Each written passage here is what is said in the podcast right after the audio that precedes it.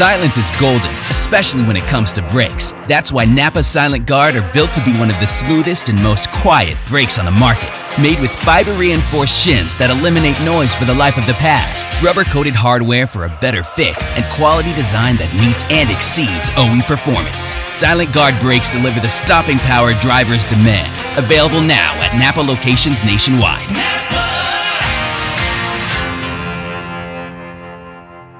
Warning this product contains nicotine. Nicotine is an addictive chemical, underage sale prohibited. Introducing Zone Nicotine Pouches, the perfect balance of unparalleled comfort, longer lasting flavor, and nicotine that satisfies. Whether you're zoning in during the race or zoning out after a tough day at work, Zone gets you there faster and keeps you there longer. Available in seven flavors and in six and nine milligram strengths. Find Zone at zonepouches.com and retailers near you. Own your zone with Zone nicotine pouches.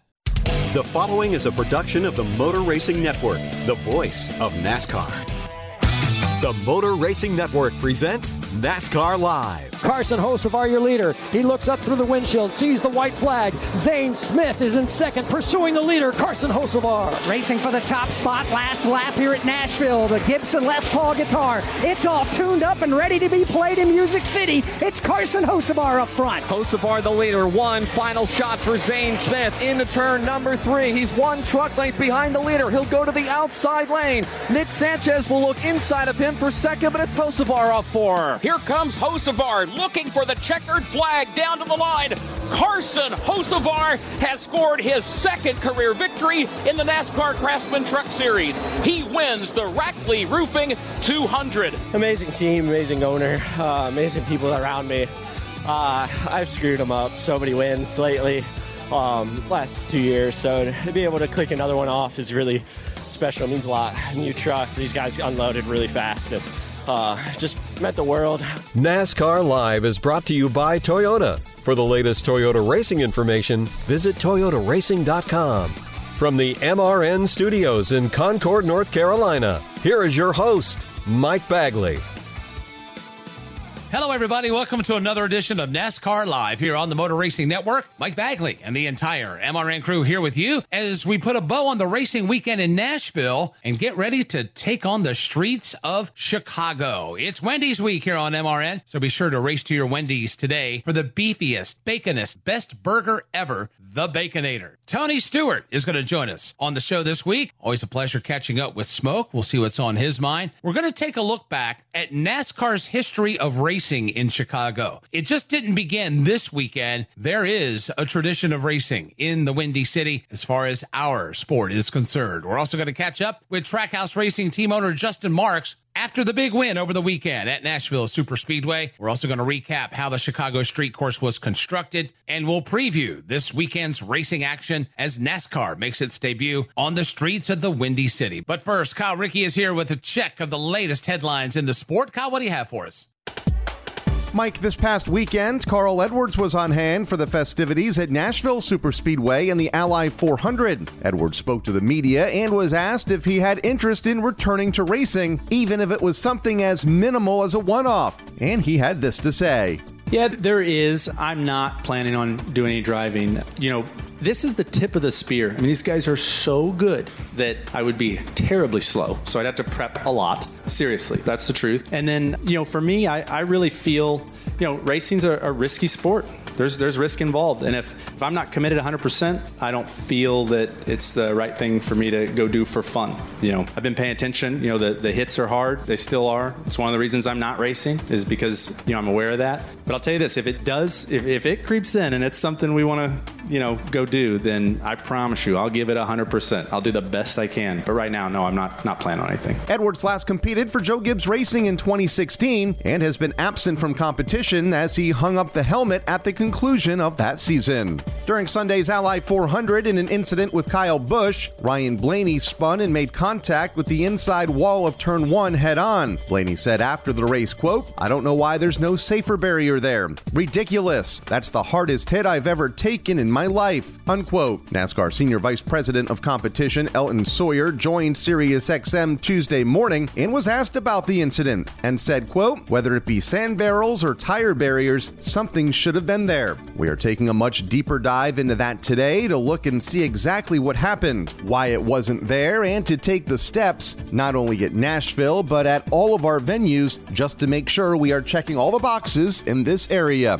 Unquote. And Jimmie Johnson has withdrawn from the Chicago street race this weekend after a tragedy in his family. The Johnson has asked for privacy at this time.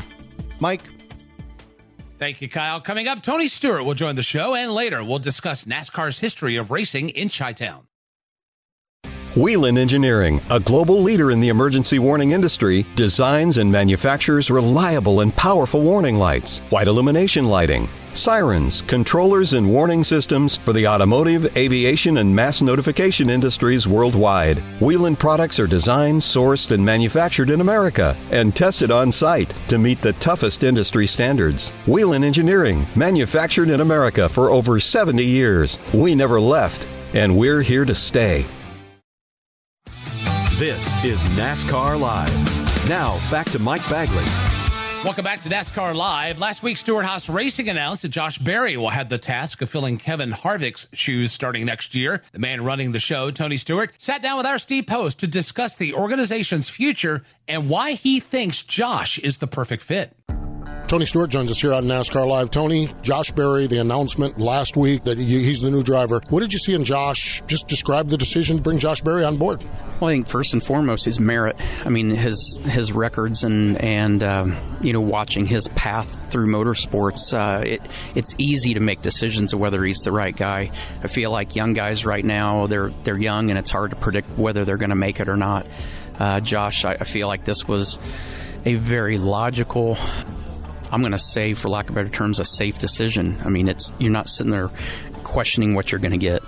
You know, you have somebody that's mentally prepared for a challenge like this, but has earned the opportunity for it at the same time. So, um, you know, I feel like Rodney's uh, belief in, in Josh and what we've been able to do the last uh, year of watching him as well uh, in the Xfinity Series has proven to us why he deserves this opportunity.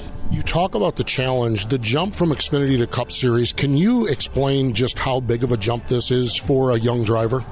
It's go to baseball or anything else. I mean, you go to a AAA ball team, they might be great in the AAA, but then you bump them up to the big league and they make that last step and they struggle.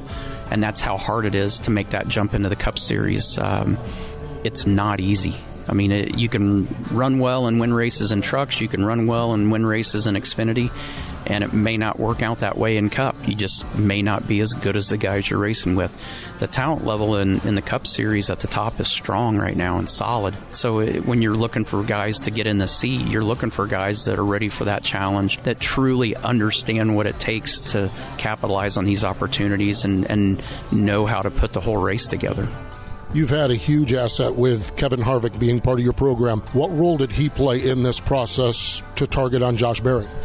Well, obviously, I mean, everybody involved. I mean, we don't, I don't make a single decision there without the group. I mean, we, we make group decisions. We don't, no, no one person makes a, a big decision at our company and both Rodney and Kevin and, and Dale Jr., you know, to have that support from those guys and, uh, you know, the belief and the discussions with Rodney and Zipadelli, you know, we felt like this was an easy decision. And, and we, we realistically put all of our eggs in that one basket. I mean, he was the one guy that we wanted that we felt like was above and beyond the rest of them and the right fit. It, the, I think the right fit is the most important key to this. You can find talented race car drivers, but if you don't put them with the right people and you don't have the right group around them, uh, it's not successful. And if they don't fit the mindset of the guys you're working with, it's not going to be successful. So finding that chemistry and the right fit is extremely important. And, and that's something that Rodney and Kevin and, and Zippy and I all felt collectively that was the right decision and was the right person to, to fit with that group. This is kind of a, maybe a statement more as much, but when I look at Chase Briscoe, when I look at Ryan Preece, now when I look at that, that's what you're talking about. That's what you're referencing, that racer mindset.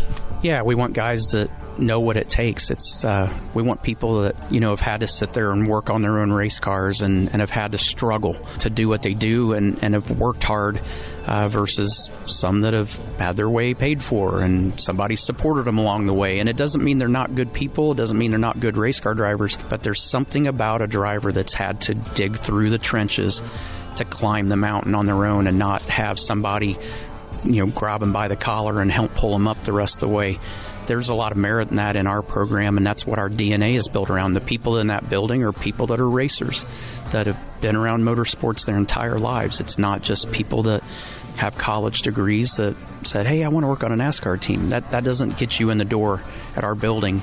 It's uh, it's off of merit. It's off of what you've done in the past. It's off of the life experiences in the sport that you've had, and, and those combined, you, you put those kind of people together, and you see good results. Let's talk a little bit about the present. We're midway through this season. The ups, the downs, the goods, the bads. Kind of assess where Stewart-Haas Racing is as you uh, enter the second half of this year. I would love to sit there and act like it's roses all the way around, but it's not. It's we've had our share of struggles. It's uh, we've had weekends where it's been hard to watch the race and, and hard to watch all four teams and drivers struggle. You know, I remind those guys on their meetings on Tuesday that everybody's intentions are the same, everybody's pulling the rope the same direction.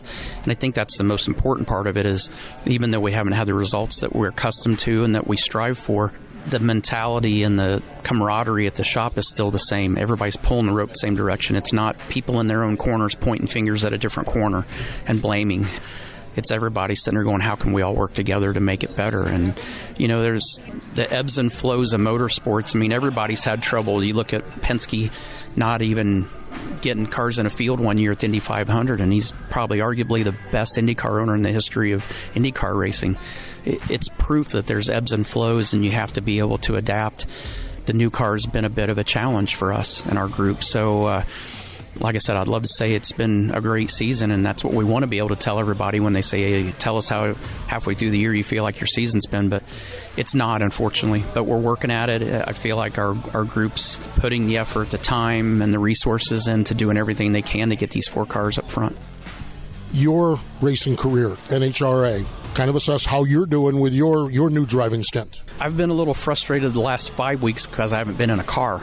Um, but the three previous races of that, I mean, to win at Vegas, to runner up at Charlotte, and to win at the regional at Indy, I'm excited about where our program's at. I mean, Rich McPhillips Sr. and Jr. And, and the people that they put around us have done an amazing job in a short amount of time of figuring out a new car. I mean, there were things that, that were drastically wrong at the beginning of the year that they found, and it was frustrating. It was frustrating at Pomona. It was frustrating at uh, Gainesville at the beginning of the season. But once they found a couple key items that were wrong, the results have changed drastically. And, uh, you know, the last race that I drove was the Indy Regional, and, and the performance of that car there was unreal. So uh, it's made it extremely difficult to sit out for five weeks waiting on the next uh, race that we have scheduled, which is a, you know this past weekend. So to get back in the car is was something that that was fun.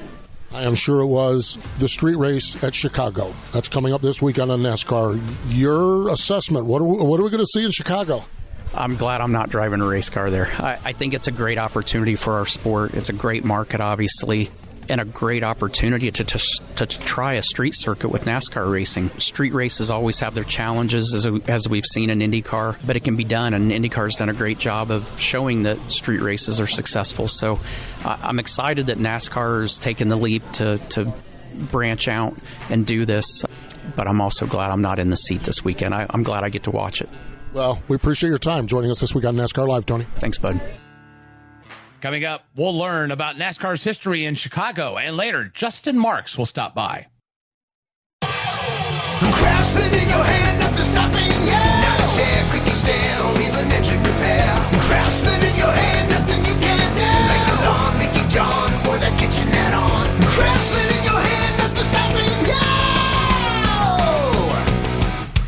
you. From outdoor care to home and auto repair, do it with Craftsman. Find the tools, equipment, and storage you need at your local Lowe's, Ace Hardware, or Craftsman.com.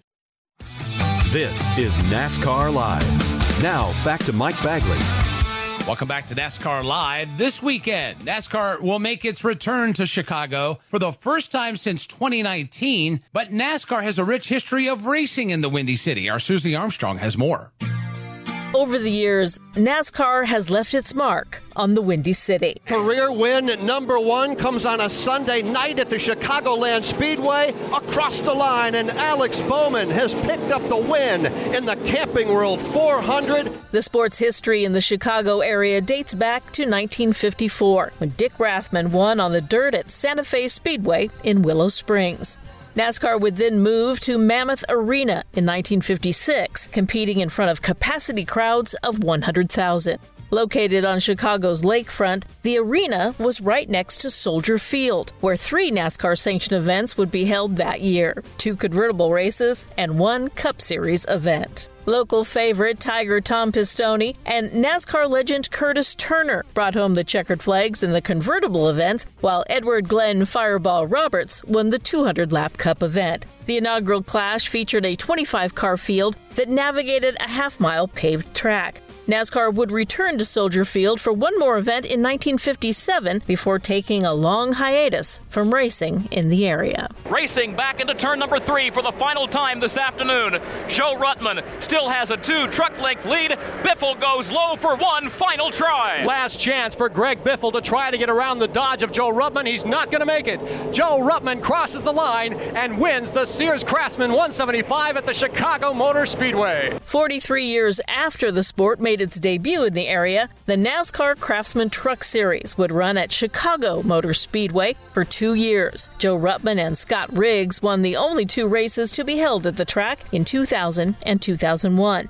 That same year, a new home would host NASCAR racing. Safety cars off the racetrack. Here comes the field for the start of the Tropicana 400. Tropicana 400 about to get underway. First time ever for the Winston Cup cars on this brand new racing facility. Green flag is in the air and we are underway. An hour south of the Windy City, Chicagoland Speedway was constructed in Joliet, Illinois. A mile and a half oval seating 75,000 fans. On July 15, 2001, the NASCAR Cup Series ran a race in the Chicago area for the first time since 1956. For the final time this afternoon, Kevin Harvick is off turn two. Last time down the back stretch and into turn three, Kevin Harvick, who had bad luck in yesterday's Busch race, but a great car in today's Cup race. Kevin Harvick leads the field off of turn four. Kevin Harvick will get the honor of being the first winner at the new Chicagoland Speedway. He's going to win the Tropicana 400. Chicagoland Speedway would provide us with numerous memorable moments over the years, including one in 2004, where Kasey Kahne, in his rookie season, was tested by the man he considered to be his mentor. Here comes the field down to the line again. Dale Jarrett just in front of Kasey uh, Kahne, the race leader. It's Tony Stewart trying to find a way to get by as he peeks to the outside in turn one. And he gets into the back of Kasey Kahne, who spins and clobbers the wall. They got him three wide going off into the corner down there. A little contact was made, and that's all it took to send a couple of cars scattering. And on a restart, when the field is bunched tightly like that, Dave, it's going to collect a bunch. It That- did. That's exactly what happened, Barney. It looked like Tony Stewart got a pretty good jump on the green flag. Kasey Kahne did not. Stewart appeared to get into the back end of the UAW Dodge dealer's Dodge, turned Kasey Kahne head on into the outside retaining wall. His car comes to rest on the bottom of the racetrack. Heavy damage on the front end. Not only would Stewart move Kahne out of the way to take the lead, it wound up being the winning move of the race. No challengers in the rear view mirror for Tony Stewart. No lap cars that he'll have to deal with dead ahead. Tony Stewart right on the bottom, heads off turn number two.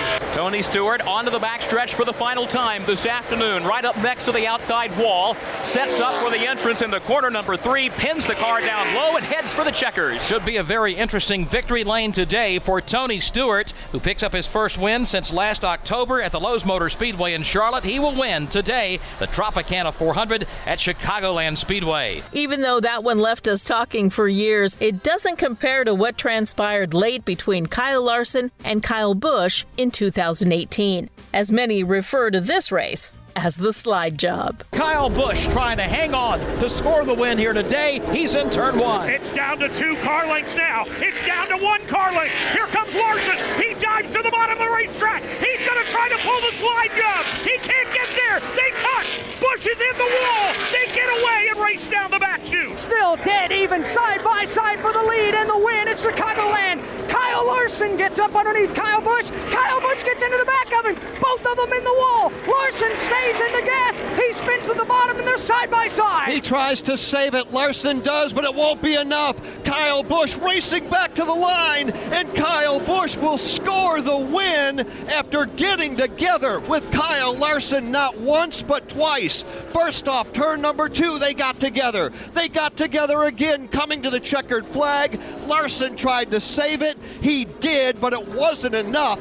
And Kyle Busch, for the 48th time in his career, is headed to victory lane. The last race at Chicagoland Speedway was in 2019 and won by Alex Bowman. The following season, the event would abruptly be removed from the schedule as the COVID 19 pandemic spread across the country and forced immediate changes. Last July, NASCAR announced the sport would return to Chicago, but this time to the streets of downtown and iconic Grant Park. Many drivers have expressed their excitement for the event, including road course ace Chase Elliott, who thinks this year's event will attract a different crowd from what the sport has seen in the past when racing in Joliet. From a fan standpoint, you know, you're you're tapping into a part of the country that I think has a lot of race fans, uh, a lot of NASCAR fans, but into you know city limits that a lot of those people might not typically come out to Joliet or somewhere up there like like would have typically been the case. So for them, I think it's about it being a good event and it being exciting for them, and there being a lot of stuff going on for them, and they feel like they're at the event. That that needs to feel like the event that weekend over a Cubs game or or whatever it may be. So I think that would make it successful from a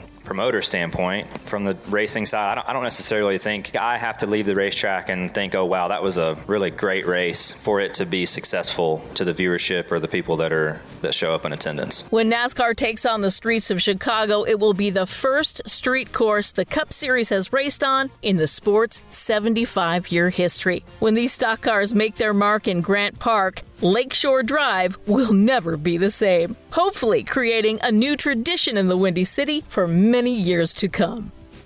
Coming up, we'll catch up with Justin Marks, and later we'll do a deep dive on how Chicago's street course came to be. Kyle Larson brings his Chevy four tires Sunoco Racing Fuel. From fueling NASCAR champions on the track for over 20 years to innovating 94 octane, the highest octane on the market. Performance is what Sunoco does. All Sunoco fuel at the pump meets the same top tier standards as the fuel used in NASCAR. Money stop here for Ryan Blaney. Four tires with Sunoco fuel. From the track to your tank, you can trust Sunoco to help your vehicle perform at its peak. This is NASCAR Live. Now, back to Mike Bagley. We continue on this week's NASCAR Live. Justin Marks will have a busy weekend in Chicago. Not only will he be overseeing Trackhouse Racing's action on Sunday, he'll also be competing Saturday for Kaulig Racing in the NASCAR Xfinity Series Loop 121. Our Chris Wilner caught up with Justin to discuss how and why he decided to return to racing this weekend. All right, Justin Marks, fresh off a Trackhouse win at Nashville, a long awaited victory here this year in 2023 with Ross Chastain. First and foremost, uh, describe the emotions of winning that race. I know it, Nashville is near and dear to the company's heart. Obviously, Trackhouse born in, in Nashville. You've got Broadway uh, not too far away. How big was the party on Sunday night? Yeah, it was. Well, the party. I wasn't there for most of the party, but it was. Uh, it was a huge day for our company. Um, I think for a number of different reasons. Obviously, you know, the business is run out of Nashville, um, and you know, we're, we're a Tennessee company, and, and we live in Nashville, and and so you know, we've got some great partners locally and great friends of the business and everything. So we had a lot of great guests and partners of the team that were there, you know, able to uh, enjoy such a great moment for the company so that was great. And then, you know, honestly, it's been, you know, it's been a tough couple of weeks for the for the team, and and you know, it's just it's very very timely performance. I mean, Ross really just put on a, an absolutely stellar performance, executed perfectly start to finish. Um, you know, 99 team rebounded from uh, from the problems that they had in qualifying and, and you know almost got a top 10 finish. So you know, really just from an execution standpoint, start to finish on the weekend, it was just, it was really, really a great performance and, and a great time to do it because we just, we needed a shot in the arm in, uh, in this team right now. And I feel like now momentum can shift back to us focusing on trying to win a championship and get the 99 solidly in the playoffs and, and, and to see what the playoffs bring. So it was uh, just all around for a number of different reasons a great day for the company. Well, now we've got a lot of excitement going to Chicago this weekend, a lot of unknowns for everybody. Before we get to uh, Saturday and you getting back behind the wheel, just as a team owner in the shop trying to prepare for so many unknowns, how difficult is that when you have limited resources? You know, for the drivers, it's basically the sim and, and that's it. I mean, what baseline do you figure out going into such a challenging and new circuit like Chicago? Yeah, I mean, there's there's probably a fair amount of guesswork on all these teams' parts, uh, just because it's it's such a unique scenario. We've never been in this situation before, you know. But we are leaning a lot on sim, and we're leaning a lot on on just conversations. We're watching, you know, watching video of other series that race on street courses. Um, you know, Daniel had an opportunity to, to participate in the practice day for the Trans Am series at Detroit a couple weeks ago just to kind of experience a street race again and, and, and get his bearings with the walls and, and, just sort of how the, how the car operates. Um, but you know, it's it's just going to be going into the data that we have that we feel like is relevant to, to this, right? So bumpy tracks, obviously road courses, things like that, and then you know, a lot of it. I mean, Saturday is going to be really, really important for us and for all the teams. Just just going out there and getting the laps in and really soaking in uh, all of the environmental elements that are going to play into having a successful day on Sunday. And that's really understanding, you know, where the bumps are on the track, the sight lines, getting on and off pit road, um, figuring out how to make sure that the car's uh, consistent over the long run. And, and, you know, it's it's like I said, it's going to be some guesswork for sure. Um, but we uh, we have a lot of tools at our disposal. And the nice thing is, is as a key partner of Chevrolet, you know, those tools that we have uh, include meaningful conversations with Hendrick and with RCR, with the engineers there, and, and, you know, having sort of a bigger conversation about what the approach looks like holistically from, from the key partners. And then obviously the support from Chevrolet. So we have a lot to work with. It's just taking that data set and deploying it in an environment that's just so new um, is going to be the challenge. I mean, you know, it's also going to be very helpful that we've got the third car with Project 91 and with, with Shane Van Gisbergen because, you know, Shane's got a ton of experience racing cars like this on street courses. So, so that's going to be a real asset for the company too. Not only just having another race car on the racetrack that, you know, hopefully can, can be competitive and get a good result, but being able to lean on his experience and his feedback from the sim and say, this is, this is kind of how I've managed these situations in the past probably gives us a, you know, a little bit of an advantage. Um, and then we just go there and go for it, try to put a good race together. And it'll be nice too. Your drivers can lean on you, especially being out out on the racetrack on Saturday. Of course, taking part in the NASCAR Xfinity Series event uh, for Kaulig Racing and the 10 cars. So, one, uh, is that important for you to get behind the wheel? I know we can't have Cup drivers in that, so for you to be able to give your drivers some feedback, it's got to be beneficial. Obviously, you're going to have some fun too as well. Yeah, I mean, I, I, think that obviously this is something that I personally wanted to do just just because I've, I've, raced on street courses before, and, and, when NASCAR puts together an event like this that's so unique and new and exciting, um, I just sort of had that little bit of an itch that I had to scratch to uh, to maybe you know dust off the helmet and come back and do a race. But on the other side of it, I mean, you know, I, I do believe that that I can be an asset to the company, and, and we've already started talking about how to manage sort of the end of, of Xfinity practice and qualifying Saturday so I can communicate what I've learned in that hour and a half or so uh, to our drivers and our engineers, give them some feedback. Obviously, they'll be able to uh, to watch the race, probably be on the radio with me, and then we can do a big debrief session on Saturday night, and I can explain, you know, maybe where the track conditions went, or here's the things that I saw, or here's where people were you know, maybe making mistakes and opening up opportunities. And so I feel really, um, I feel ex- I'm excited about being able to actually contribute. Typically on the race weekends, there's just not that much I do besides, you know, be a cheerleader and give high fives and support and everything. But this weekend, you know, I certainly feel like I can contribute something to the competitive effort. Uh, so I'm, I'm excited to be in that position and looking forward to, to, to being helpful. And with the Project 91 entry again this weekend, of course, you mentioned Shane being behind the wheel, lots of experience on the street circuits when it comes to supercars. How did testing go this week? And what does Shane bring to the team? Obviously, this is an all star car, and we've had legends like Kimi Räikkönen in it, but now with Shane behind the wheel, what does he add to the program?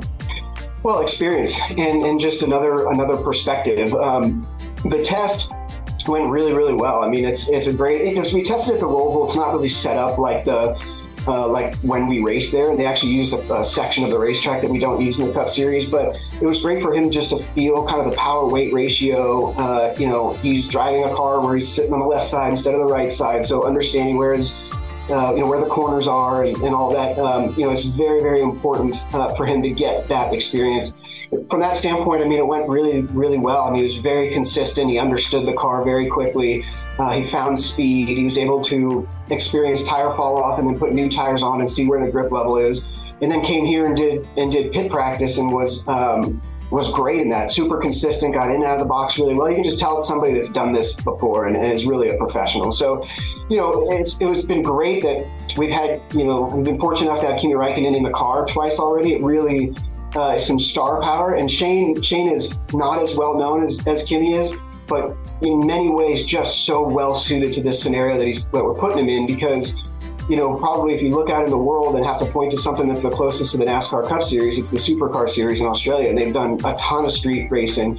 So, you know, his experience and being able to doing that is, uh, you know, it's really going to add a lot, I think, to us, and it's really going to make us strong as a cohesive group as we go into this weekend.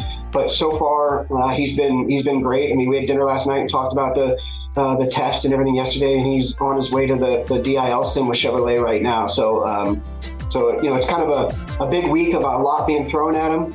Uh, but like I said, the good news is that he's he is uh, he's been in cars like this before, three-time champion down there in Australia, and he's super excited about this opportunity. And he's been diving all the way in with data and talking to the engineers and everything. So uh, definitely expect big things out of him this weekend.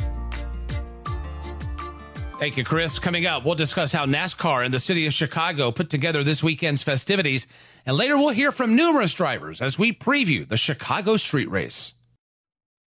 The spirit of performance is what defines Acura, and now it's electric. Introducing the ZDX, Acura's most powerful SUV yet. Crafted using the same formula that brought them electrified supercars and multiple IMSA championships, the ZDX has track tested performance that packs an energy all its own. Unlock the energy and order yours at Acura.com. This is NASCAR Live. Now, back to Mike Bagley. Welcome back to NASCAR Live. The NASCAR Cup Series has raced on road courses for years, but for the first time in the sport's history, we're going to race on a street course, and that comes your way this weekend in Chicago. This was no simple task at all. Our Kurt Becker is here to guide us on how this race came to be. This weekend, NASCAR embarks upon one of the boldest ventures in its 75 year history. For the first time, a street race will be held, and it's not only a street race, but also one which will span the streets of downtown Chicago, Illinois. Famous Chicago symbols such as Grant Park, Buckingham Fountain, Soldier Field, and Millennium Park will be backdrops to the 12 turn, 2.2 mile course. Lakeshore Drive and Michigan Avenue will welcome the rolling thunder of the Xfinity and Cup Series cars that are normally seen at venues such as Talladega and Daytona. That backdrop and the history of the city is what made the location a no brainer for NASCAR Senior Vice President of Racing Development and Strategy, Ben Kennedy. I think for us, and, and we looked at a handful of different locations um, around the city of Chicago. You know, Grant Park was was one that just that came to mind almost instantaneously. Um, you think about how iconic that park is, Buckingham Fountain, um, all the special and iconic shots of the city skyline and monuments around that park. Certainly a very, very special place. And it just so happened that um, we were able to, to create a course on iRacing with our partners and be able to actually test it in the summer of last year with our couple drivers and get feedback on the course. And you know, thankfully, the, the feedback was really positive from racing perspective. So I think it'll it'll offer many different passing zones um, and I think it's just it's a perfect setting for it. You know, the city puts on some amazing events, um, you know, down in Grant Park, and you know, great to be uh, you know just a, another one on that list. So, how did we get here? Last July, NASCAR made the announcement official that its race weekend surrounding the 4th of July would once again take place near Lake Michigan, but instead of returning to Road America in Elkhart Lake, Wisconsin, the sport would move south to Chicago. The announcement was made a few months after the inaugural clash at the Los Angeles Coliseum that was a resounding success and a sign of NASCAR's stated intention to grow the sport in new markets. In the words of NASCAR President Steve Phelps, the addition of the Chicago street race transcends NASCAR's bold goals toward innovation with its schedule. This announcement is obviously unbelievable. I mean, first time I heard that this was a possibility, I'm like, wow, that would be really cool. And getting uh, Mayor Lightfoot and, and all the community to, to embrace us uh, is huge for us. But I think it goes past just the schedule. I think it really is, it, if you think about the car itself, our next gen car, and what the racing that that has put, put on for us has been fantastic. So our three OEM partners, Toyota, Chevy, and Ford, leaning in, our race teams, our drivers. I mean, arguably the best racing in the history, uh, you know, of our, our 75 years, and that's what this car has done for us. It's important. So.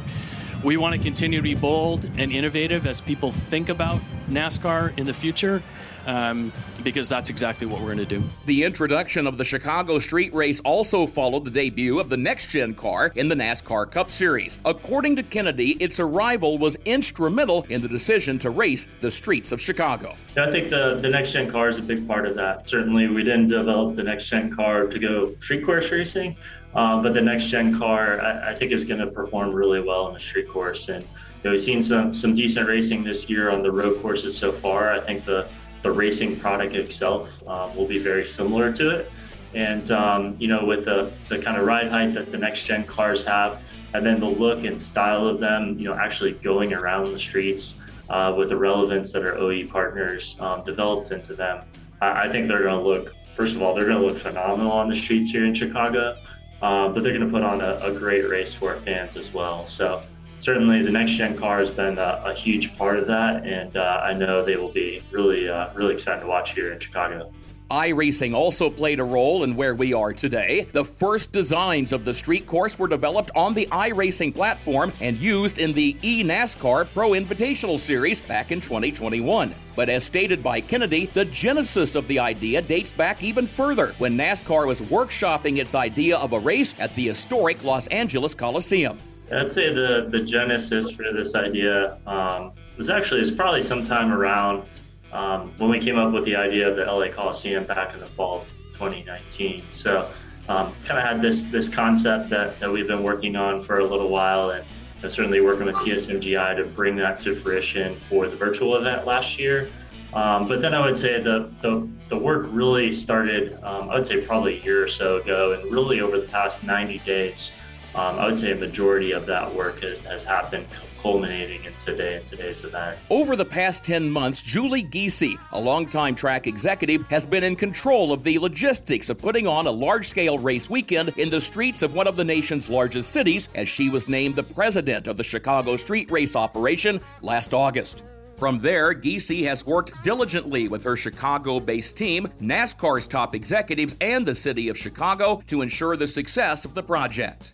To date, one of the biggest challenges of developing the Chicago street race has been operating a track that, well, is not accessible on an everyday basis. Normally, testing can be done at a track along with a multitude of day to day operations. But when your track is also a public street used by Chicagoans on a daily basis, it makes even the simplest tasks all that more difficult to handle. Despite that challenge, Giese says that her team has been able to lean on iRacing and other technology to put the pieces of the puzzle together. The, the biggest piece for us is we are running in and around a, a, public place. Um, so when you think about building something, um, you know, uh, looking back on my time at Phoenix or Daytona, like you were able to go out and um, test things um, and, and look at if, if, something will work here, something will work there. Obviously, we are racing around a park that is a public park.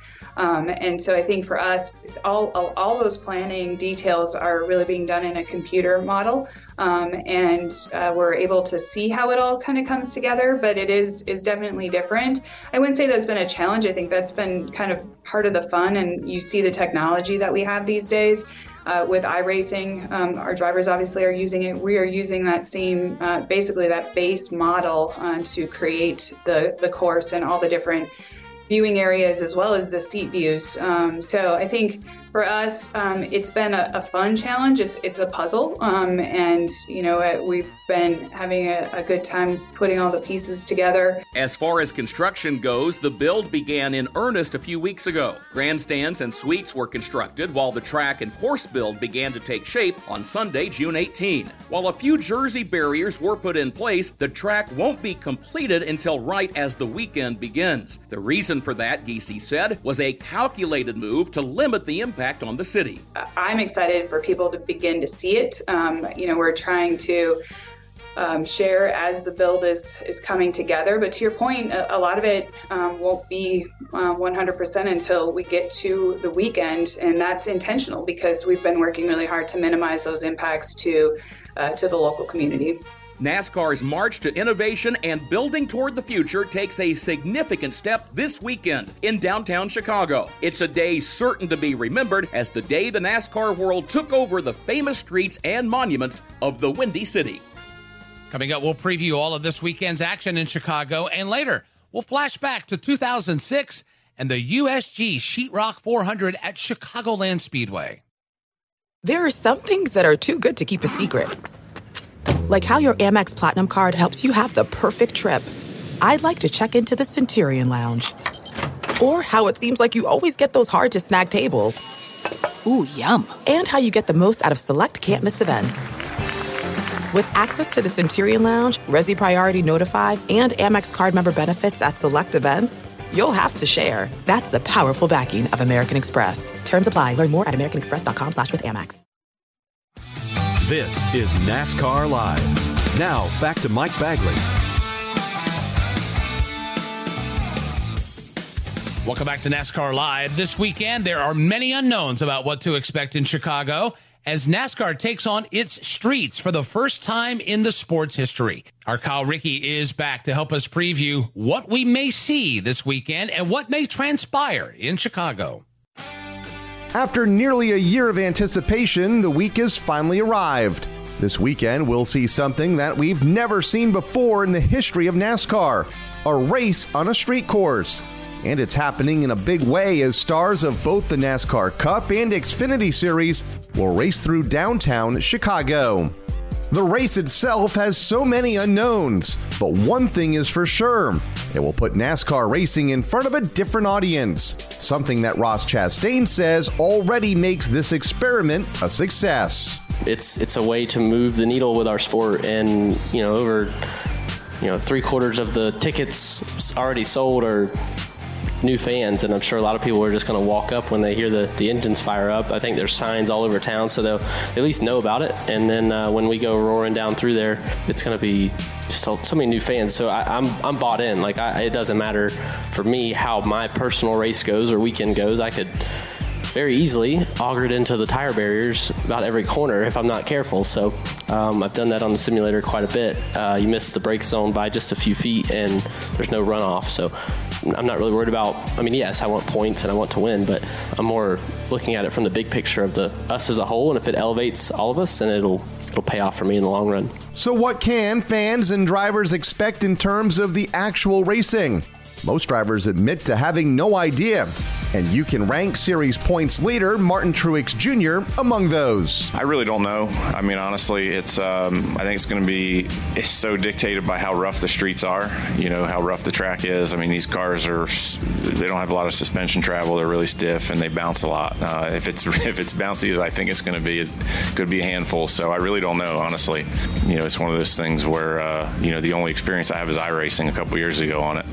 I haven't even been in the simulator yet, so that'll that'll be uh, the first thing to, to tackle, and, and we'll see where it goes from there. But should be fun. It's going to be different um, than anything we've ever done, and look forward to that. It's always fun doing new things. While there are so many unknowns going into the weekend, there are tools the drivers can use to prepare for the course.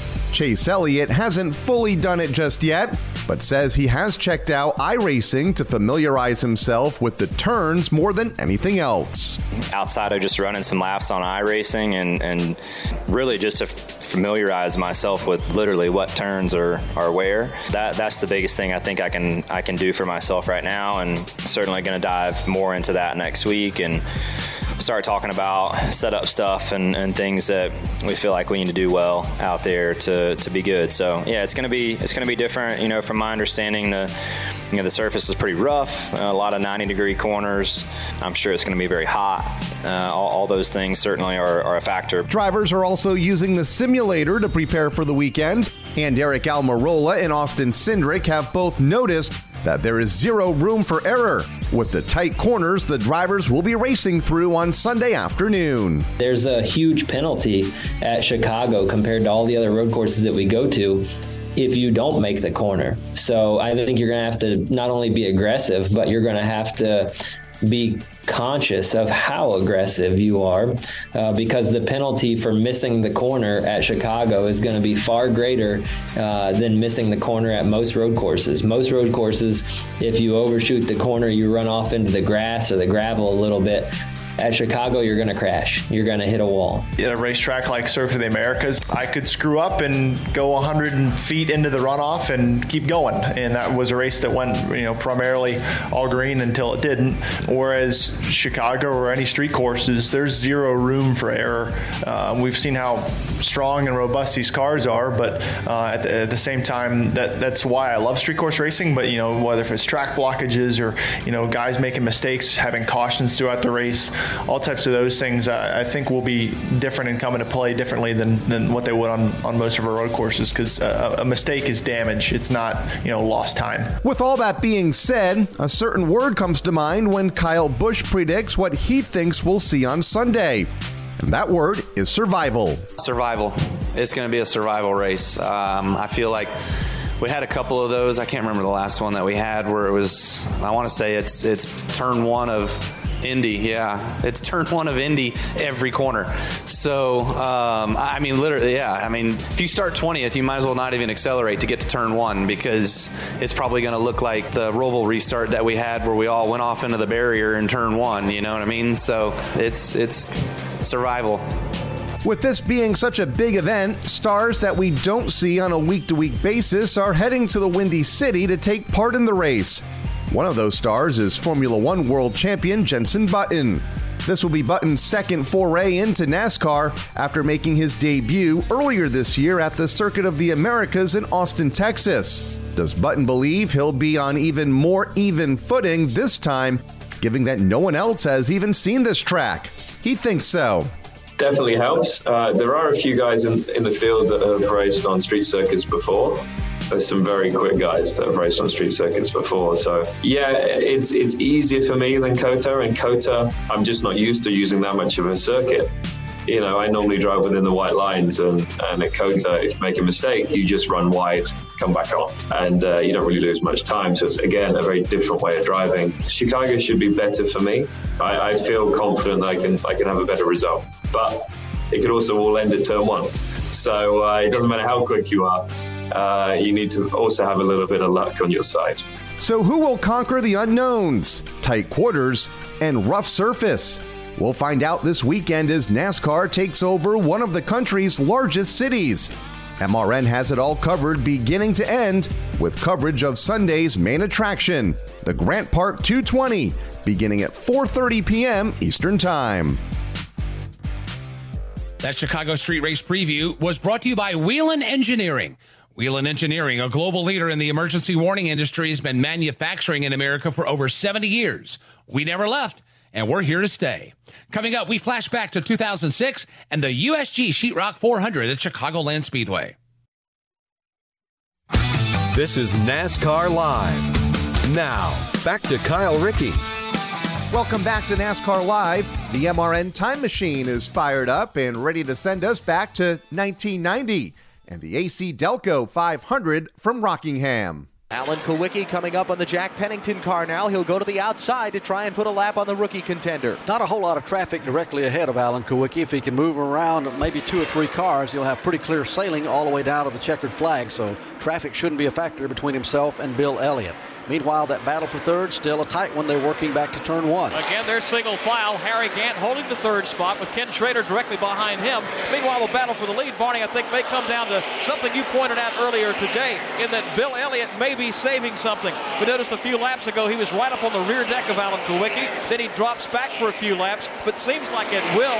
Elliott can close in on Kulwicki. For now, he sees there are some laps to go, about 12 remaining, so he just seems to hold his spot for now. Of course, we'll have to wait and see if that's the case. They work lap traffic, getting around Tom Kendall here off turn two. And the other thing, keeping an eye on on the back straightaway, Dale Earnhardt's car has suddenly become ill handling. Here comes Mark Martin to the outside of Earnhardt. This should be a battle for position. Martin to the outside of Earnhardt at the end of the back straightaway, trying to keep from losing any points to Earnhardt. They're side by side in four. Ernie Irvan is there. Earnhardt and Martin, they're all battling for position 9, 10, and 11. Two laps down to the leaders. At the stripe, Earnhardt side by side with Martin, and Ernie Irvan sneaks through. Irvan's got the spot going into the corner, but still the battle directly behind him. Earnhardt and Mark Martin, they're side by side. Off the corner and onto the back straightaway. Earnhardt is on the inside. Martin is on the outside. It's a dead heat at the entrance to turn number three. They go cleanly side by side halfway through the corner and onto the straightaway. And all of a sudden, the fans are watching a couple of cars laps down go at it here in the final stages of the AC Delco 500. Back into turn number one. Earnhardt down to the inside. Martin on the high side. Martin tries to hold his car down low, but not too low because Earnhardt is directly underneath him. Off the corner, the Goodwrench Chevrolet gets the edge. They come up on some lap traffic now. They go to the outside of the Rick Jeffrey car. Earnhardt will pull up in front of Martin. Martin has to give way in the traffic in turn three. Sterling Marlin across the stripe. Smoke now begins to show from behind the Sunoco Oldsmobile, even more so than we've talked about in the last few laps. We'll see if he can hold on. And Bobby Hillin trying to hold on. You can listen to that race in its entirety right now on MRN.com or wherever you listen to podcasts by subscribing to MRN Classic Races. Well, that'll do it for today's show. A big thank you to Christian Eckes for stopping by and the entire MRN gang for looking back at what has been a very eventful first half of the NASCAR season. We'll see you back here next week as we'll dive into what we might see in the season's second half. I'm Kyle Rickey. Have a good week, everyone. NASCAR Live is a production of the Motor Racing Network with studios in Concord, North Carolina, and was brought to you by Toyota. For the latest Toyota racing information, visit toyotaracing.com. Today's broadcast was produced by Trey Downing, Pat Jaggers, and Julian Council. The executive producer for MRN is Ryan Horn. Remember to visit MRN.com for all of the latest news and information. NASCAR Live is produced under an exclusive license with NASCAR. Any use of the accounts and descriptions contained in this broadcast must be with the express written permission of NASCAR and the Motor Racing Network.